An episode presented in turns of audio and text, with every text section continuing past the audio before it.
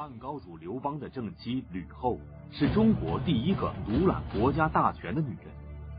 吕后可以说兼有武则天和慈禧的作为，因为她在儿子惠帝在位期间，整整七年都和慈禧一样垂帘听政。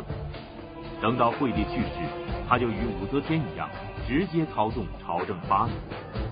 司马迁对吕后的评价是：为人刚毅，辅佐刘邦平定天下。诛杀功臣，吕后出力最大。这里显示出了吕后心狠手辣的本色，因此在人们印象中，吕后就是一个权力欲很强的恶毒的女人。那么，早年的吕后是怎样的一个人呢？吕后与刘邦的千里姻缘又是如何促成的呢？河南大学王立群教授做客百家讲坛，为您精彩讲述吕后出嫁。吕后在中国历史上是个非常独特的人物。首先，她是中国母后临朝的创始人。在中国皇帝地位的继承问题上，从来没有过母后临朝。吕后是创始者，而且对后代影响非常之大。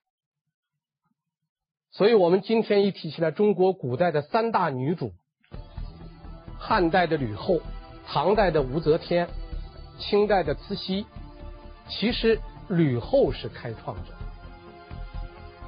但是，我们大家关注的、所知道的吕后，往往是她后期比较残暴、比较凶残的吕后。吕后的年轻时代，她的早年是个什么样子呢？她的婚姻状况又是个什么样子呢？这对我们全面的了解吕后非常必要。吕后的原名叫吕雉，我们称她为吕后，是她在刘邦做了皇帝以后，她被封为皇后。我们才称他为吕后，他原名叫吕雉，他的父亲叫吕公，历史上没有记载吕公的其他的更详细的东西，只知道吕公是单父县人，单父县也就是今天的山东单县。吕公呢有四个孩子，两个儿子，两个女儿，长子。吕泽，次子吕氏直，长女吕雉，次女吕旭。本来这个吕公一家呢是住在单父县，没有在刘邦生活的沛县。但是后来，这个吕公他家里边在单父县遇到了一件棘手的事情，有了仇人。为了避仇，吕公就带着他的全家从单父县来到了沛县，投奔了当地的一个县令。因为这个当地这个县令是吕公的一个好朋友，刚来到时候就住在这个县令的家里边。住了一段时时间以后呢，感觉这个沛县不错，他就把这个家。定居在沛县。吕公刚到沛县县令家客居的时候啊，在在当时成了县里的一个大事情了。因为县令家里头来了贵客，很多人都要来凑个热闹，县令就举行了一个大型的酒宴。这个酒宴因为参加的是当地的官员。还有一些豪绅来的人比较多，所以这个酒宴呢就做了一个规定。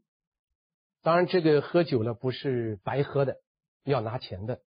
说拿钱够一千的到堂上喝，不到一千的在堂下喝。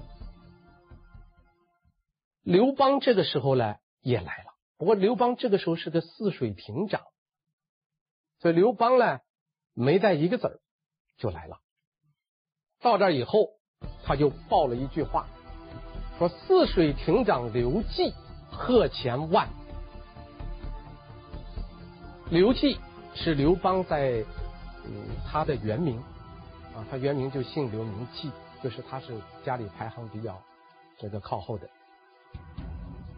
实际上，这个贺钱万这个数目是个非常大的一个数字啊。而实际上，刘邦是赢钱没拿。当时负责在这个宴会上收钱的人，就是后来刘邦手下三杰之一的萧何。萧何负责收钱，刘邦就来了一个贺千万。很明显，刘邦这是谎言。刘邦这一次来喝酒之所以敢说谎话，我觉得至少有两点他把握住了。第一，刘邦这个时候虽然只做一个泗水亭长，官职很小，但是他对县这个县里的这些官员，他从来不放在眼里边。他认为他们是庸才，不行，不如自己，所以他敢于公开撒谎。第二个，收钱的人是萧何，萧何和他的关系非同一般。本来萧何的在县里的职位比他高，但是萧何平时对刘邦特别照顾。刘邦未做亭长之前，萧何对刘邦就很照顾；做了亭长以后，对他就更加照顾。比如说，刘邦作为亭长来说，有一项职责，就是他需要嗯押送一些服劳役的人到秦朝的都城。咸阳去，这是一个苦差事。这个刘邦出这个远门的时候，县里的人都送一点钱给他。萧何比一般人一般都要多送差不多一倍的钱给他。所以，因为是萧何在收这个钱，所以刘邦尽管放心大胆的说谎，萧何肯定不会揭穿他这个底牌。啊当然，萧何这样做是为了什么？嗯，史书没有记载。我想大概恐怕有两点原因：一，萧何对刘邦的器重，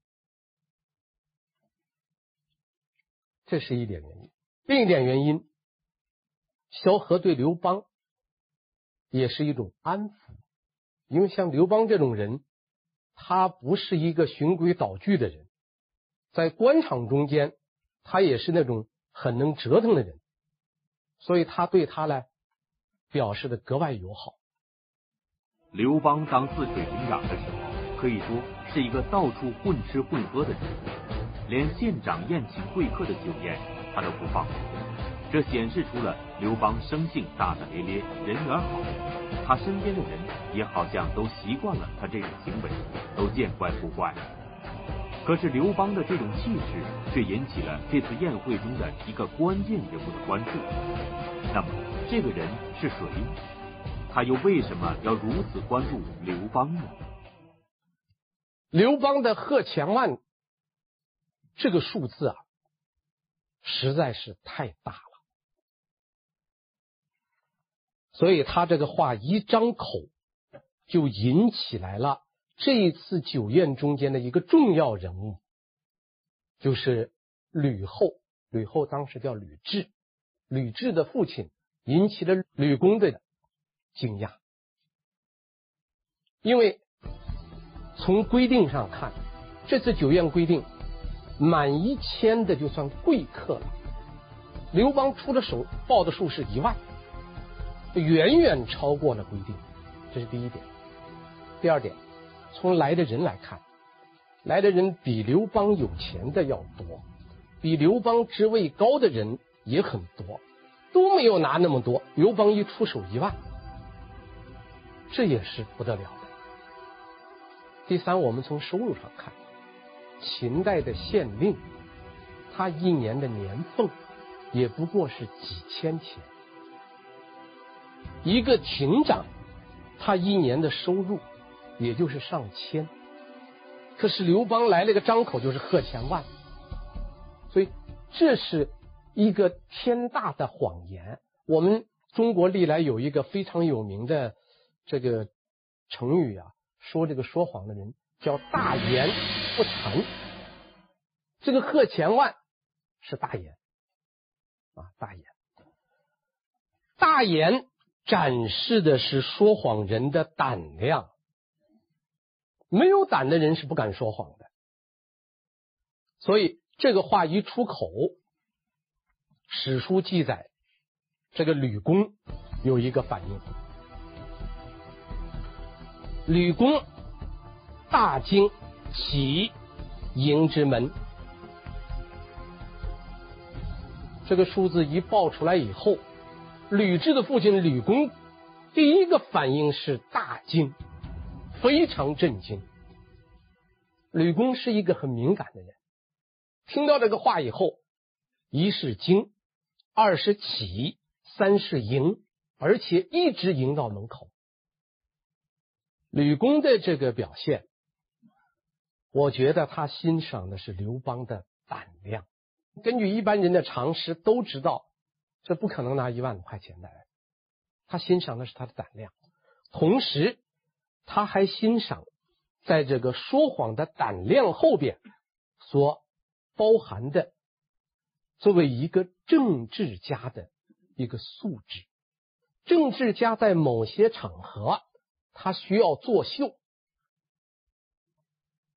所以能够大言，这不但是显示了刘邦的胆量，而且显展示了刘邦。日后作为一个政治家的一种潜在的素质，这是吕吕公非常欣赏的。一般说谎的人说了谎言，他就心虚。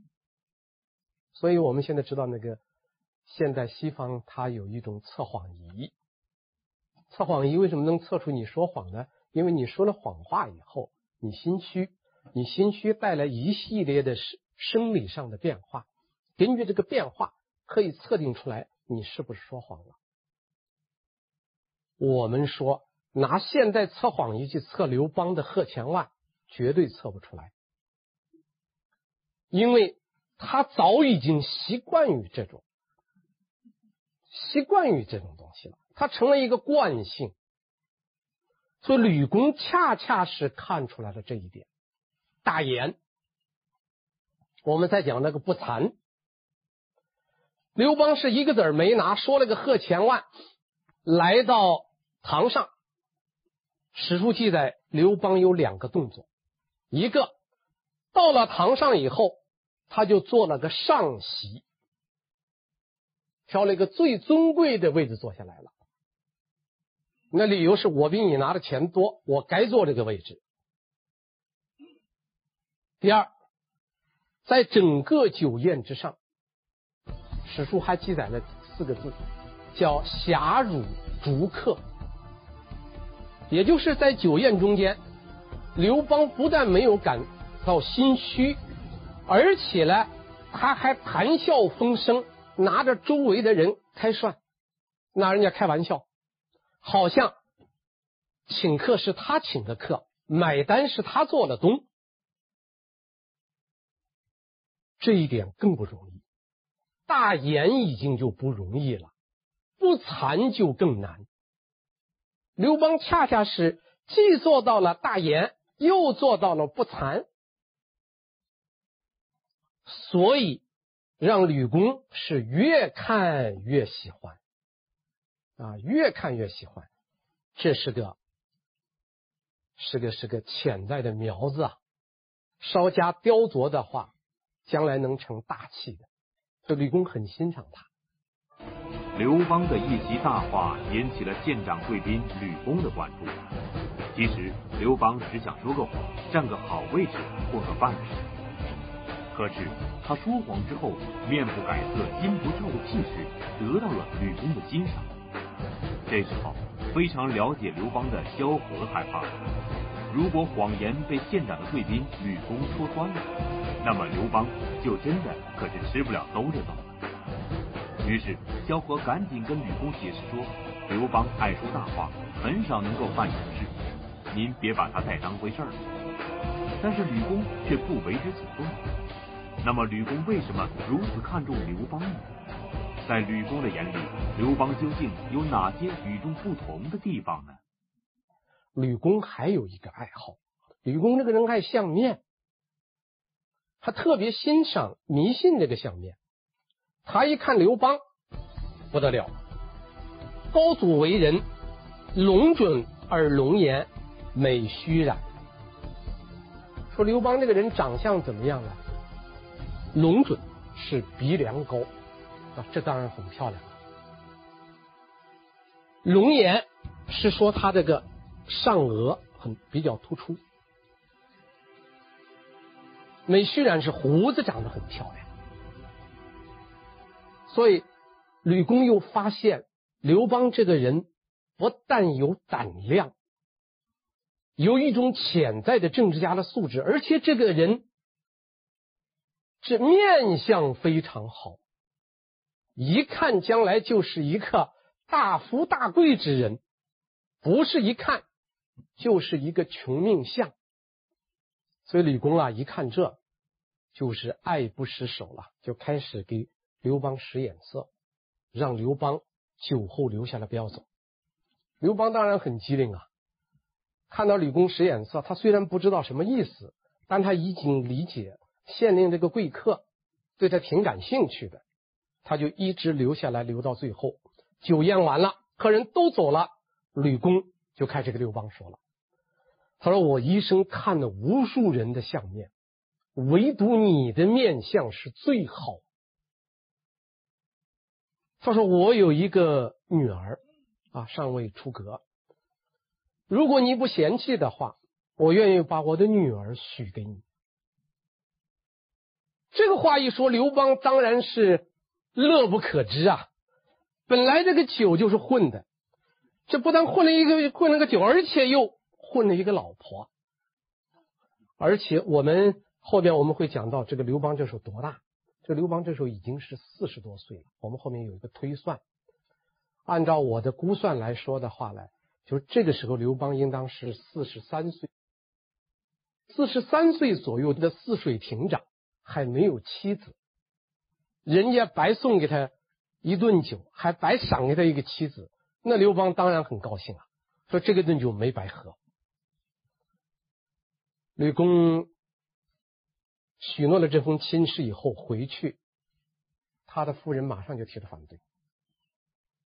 他夫人说，说了两点，他说：第一，你一直说你这个女儿是一个富贵相，一定要嫁一个贵人，你怎么能今天？许给那一个那个泗水亭长刘季呢？这是第一个不同意。第二个，沛县的县令是你老朋友啊，对你多好啊！咱们家在单父县待不住，跑到沛县来，是人家全部招待的。县令为他的儿子求婚，你都不答应。你现在许给一个这么大年龄的一个泗水亭长，他夫人不同意。但是这个吕家呢，实际上是吕公做主。吕公就对他的妻子说：“此非儿女子所知也。”这个儿女子啊，要翻成今天的话呢，就不大好听了。这个有点类似我们说那个老娘们儿。这事儿不是你们那些老娘们儿所知道的。吕公答应了这场婚事以后，吕公的母亲，呃，这个妻子，吕公的妻子表示了一种强烈的反对，而他们的女儿吕雉没有提出任何异议，就答应了。这是一桩什么婚姻呢？双方是一个什么情况呢？刘邦是在什么年龄的时候结婚的？史书没有记载，但是我们知道，刘邦生子的时候是。四十六岁，他四十六岁得了一个儿子，这就是后来的汉惠帝刘盈。而且在刘邦这个儿子的上面，他前面还有一个女儿，就是汉惠帝的姐姐鲁元公主。鲁元公主的出生年龄，我们大致上给推定是在惠帝出生前两年。如果这样来推定的话，那么刘邦。就是四十四岁得到了他的女儿。如果说刘邦是在婚后一年生下女儿的话，那么刘邦的结婚年龄大体上来说就应当是在四十三岁的时候。吕雉这个时候是多大年龄呢？史书也没有记载，但是我们可以从两件事实上做一个推定。第一，当吕雉的母亲提出反对的时候，吕雉的母亲提了一个很强有力的一个一个对比。吕雉的母亲提着反对的一个理由是，沛县的县令向吕公求婚，吕公没有答应。沛县的县令地位很高，社会身份也很高，他向吕公求婚，这就说明吕雉属于正常出阁，而不是那种嫁不出去的老姑娘那种情况。而且吕后的母亲也反对，吕雉的母亲反对。如果说是自己的女儿长期没有出嫁，成为母亲的一个心病的话，那么她早就同意这个婚事了。她不同意，也说明。吕雉属于正常出阁，所以从县令求婚、吕母的反对，可以得出一个结论，就是吕雉属于正常出阁。作为正常出阁的汉代的女子，她的年龄不应当超过二十岁。而这个时候，刘邦的年龄是四十三岁左右，一个不到二十岁的女子。嫁给了一个四十三岁左右的中年男子，身份也不过是一个泗水亭长，吕雉就完全遵从了父命。这说明吕雉在未出阁之前，她是一个温顺听话的姑娘。这次酒宴后，温顺的吕雉听从了父亲的安排，嫁给了刘邦。这对大言不惭的刘邦来说，可以说是一个意外的收获。如果说刘邦的年纪大一些，吕雉也能勉强接受的话，但他万万没有想到，刘邦在娶她之前还有一个不可告人的秘密。当吕雉面对这个现实的时候，她又是如何做的？吕雉嫁到刘邦家里以后，一一嫁到刘家就遇到了一个很大的麻烦。刘邦在婚前有一个儿子，而且这个儿子呢，这个儿子这个叫刘肥。刘邦后来是八个儿子，啊，他给吕雉生的我们叫嫡长子，就是刘盈。但是吕雉嫁给刘邦这之前，他还有一个庶长子叫刘肥。这个刘肥是。怎么来的呢？《史记》跟《汉书》有记载，《史记》的齐悼惠王世家说其母外夫也，越曹氏。《汉书》的《高武王传》记载说其母高祖威时外夫也。这两段记载稍有差别，这个提供两个信息：第一，外夫所生。什么叫外夫？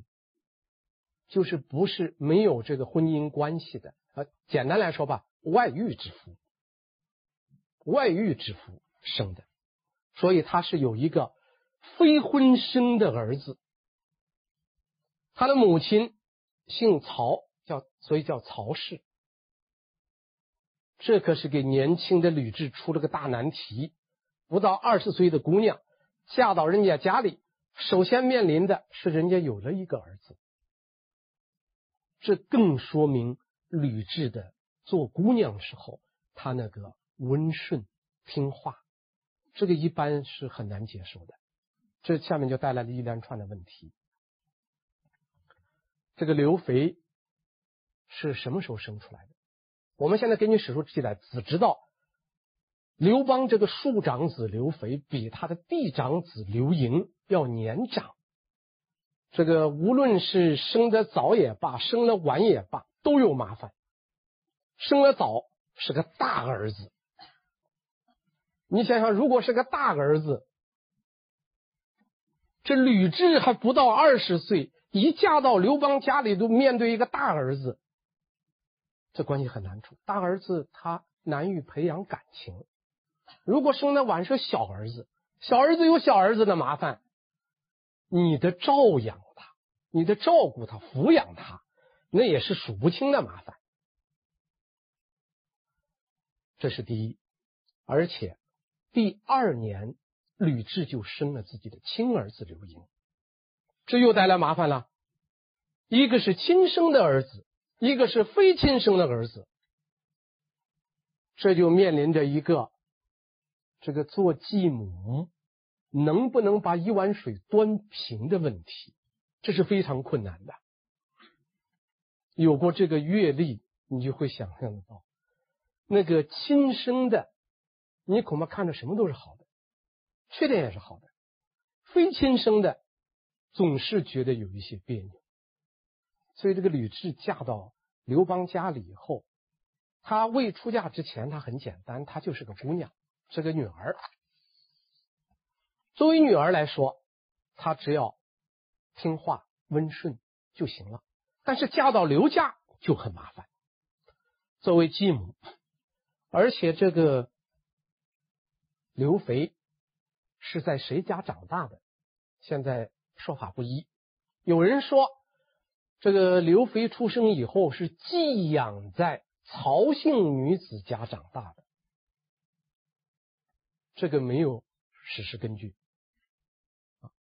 另一种可能性就是他就在刘家长大的，无论是寄养在。曹姓家或者是在刘家，他都有麻烦。但是我们现在看到的是，吕雉给刘肥的关系问题上没有出现什么大的风波，就是我们起码史书中间没有记载吕雉怎么虐待他那个嗯非亲生的儿子刘肥，没有这种记载。所以应当说这个关系呢，这个还是比较融洽的。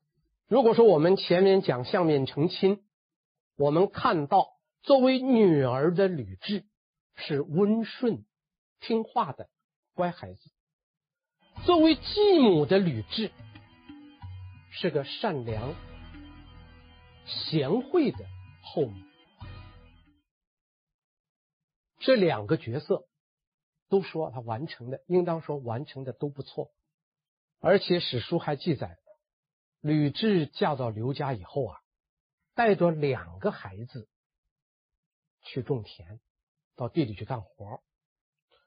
当时来了一个老先生啊，一个老人，向吕后来要水喝。吕后呢不但给了他水喝，而且给了他食物吃。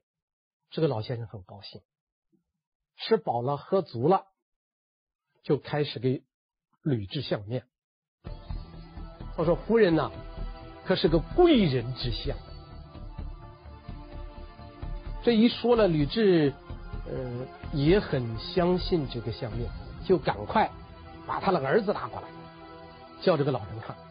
老人就又说了一句话：“说夫人的贵相是源于你的儿子，你儿子也是贵相。”然后再拉着他的女儿来看。这老人说：“你的女儿也是贵相。”当然，这个话呢，可信不可信，可以做两面看啊。一方面呢，这个吃了人家了，喝了人家了，你总不能说你长得就是如何如何，这显然不合情理，那不合情理。你肯定要说一些好听话，这是人之常情。另一种可能性呢，就是说，司马迁在记录这个事情的时候，听了后来一些附会的话，啊，吕后来刘邦做了皇帝，他的儿子做了汉惠帝，吕后做皇后，做皇太后，后人在追记这个事情的时候呢，就有了一些嗯溢美之词附加的追加上去的一些话，啊，这种可能性也有，但是不论怎么样。这件事情上至少说明了一个问题：除了我们前面讲过的女儿和继母两种角色以外，这个小故事中间说明了吕雉还有一个角色，就是家庭主妇。作为家庭主妇来说，她是恪尽职守，她亲自下去种田呐。这个故事发生在在田间种地的时候，反过来说明吕雉嫁到刘邦的家里边，还要带着孩子去种地呀。这反映了吕吕雉作为家庭主妇勤劳持家的一面。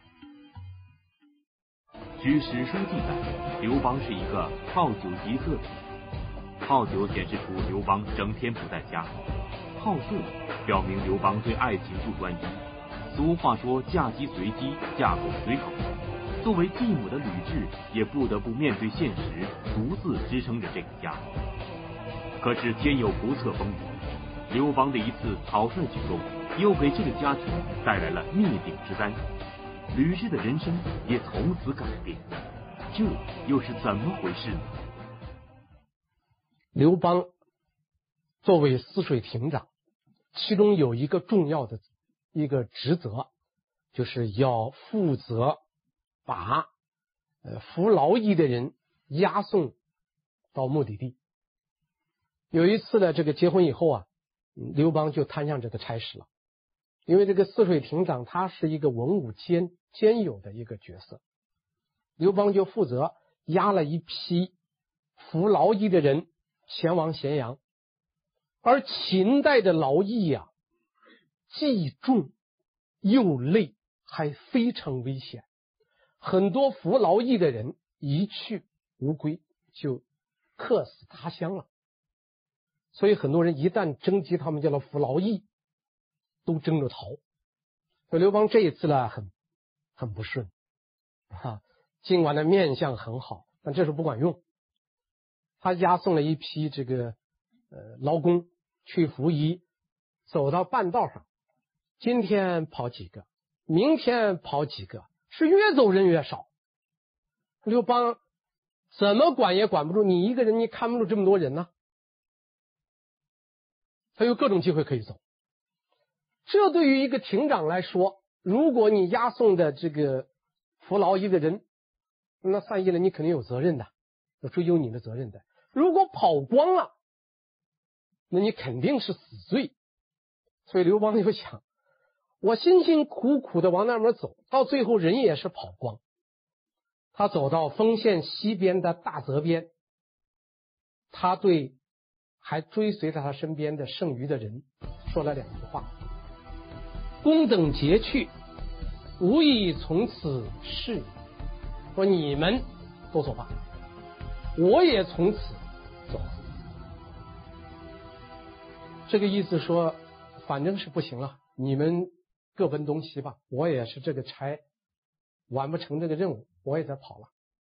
这个刘邦这个话一说，反倒有十几个人本来想跑的人不跑了。他觉得这个亭长很够意思，反而愿意跟着刘邦。这个这就是刘邦所具有的人格魅力的一面。所以刘邦一看这不行，就跑到哪儿来？从那个江苏稍微往河南走一点，就现在河南的永城啊，有一个很有名的山叫芒砀山。刘邦一看他又回不去了，押送到咸阳是死罪，现在把人放跑回去还是死罪。与其是死罪，干脆在芒砀山落草为寇，就就落草了，他就什么也不顾了。当然这个事儿不算了啊。你身为亭长，押送劳工，你不但看不住人，你还把人都放了，最后你又你又逃了，这在秦代是死罪。你不是刘邦逃了吗？跑了和尚跑不了庙啊！刘邦跑了，刘邦的妻子被抓起来了，吕雉就因为这个事儿关到监狱去了。所以吕雉作为妻子，也做出了很大的牺牲。史书记载，这个吕雉坐牢，还曾经受过虐待。嗯，当然我们没有这方面的体验啊。这个，但是我们知道，古今中外的这个监牢的生活总是不是那么很呃很很愉快的。这个吕雉在牢狱中间遇到一件什么事情呢？就有人虐待他，其中有一个人叫任敖。任敖这个人呐，他和刘邦两个人特别铁。刘邦逃了，他作为一个狱卒，他很照顾刘邦的妻子吕雉。结果他发现有人虐待，这个任敖一怒之下，把虐待吕雉的那个人给痛打了一顿，而且把那个人打伤了。那说明。这个任敖一定是怒不可遏了，他出现这个事情，反过来证明吕雉的的确确在监狱中间受过虐待。那至于吕雉什么时候放出来，我们不知道，但是知道至少说他为刘邦，他作为妻子为刘邦的事情，他入过狱，坐过牢，受过虐待，吃过苦。所以，作为妻子来说，他也有重大的付出和牺牲。吕雉带夫入狱这件事情，吕雉从来没有再提过。他虽然在为刘邦的这个呃芒杖落草啊，被迫进了监狱，而且受了虐待，但是他等出狱以后。从来没有再提过这件事情上。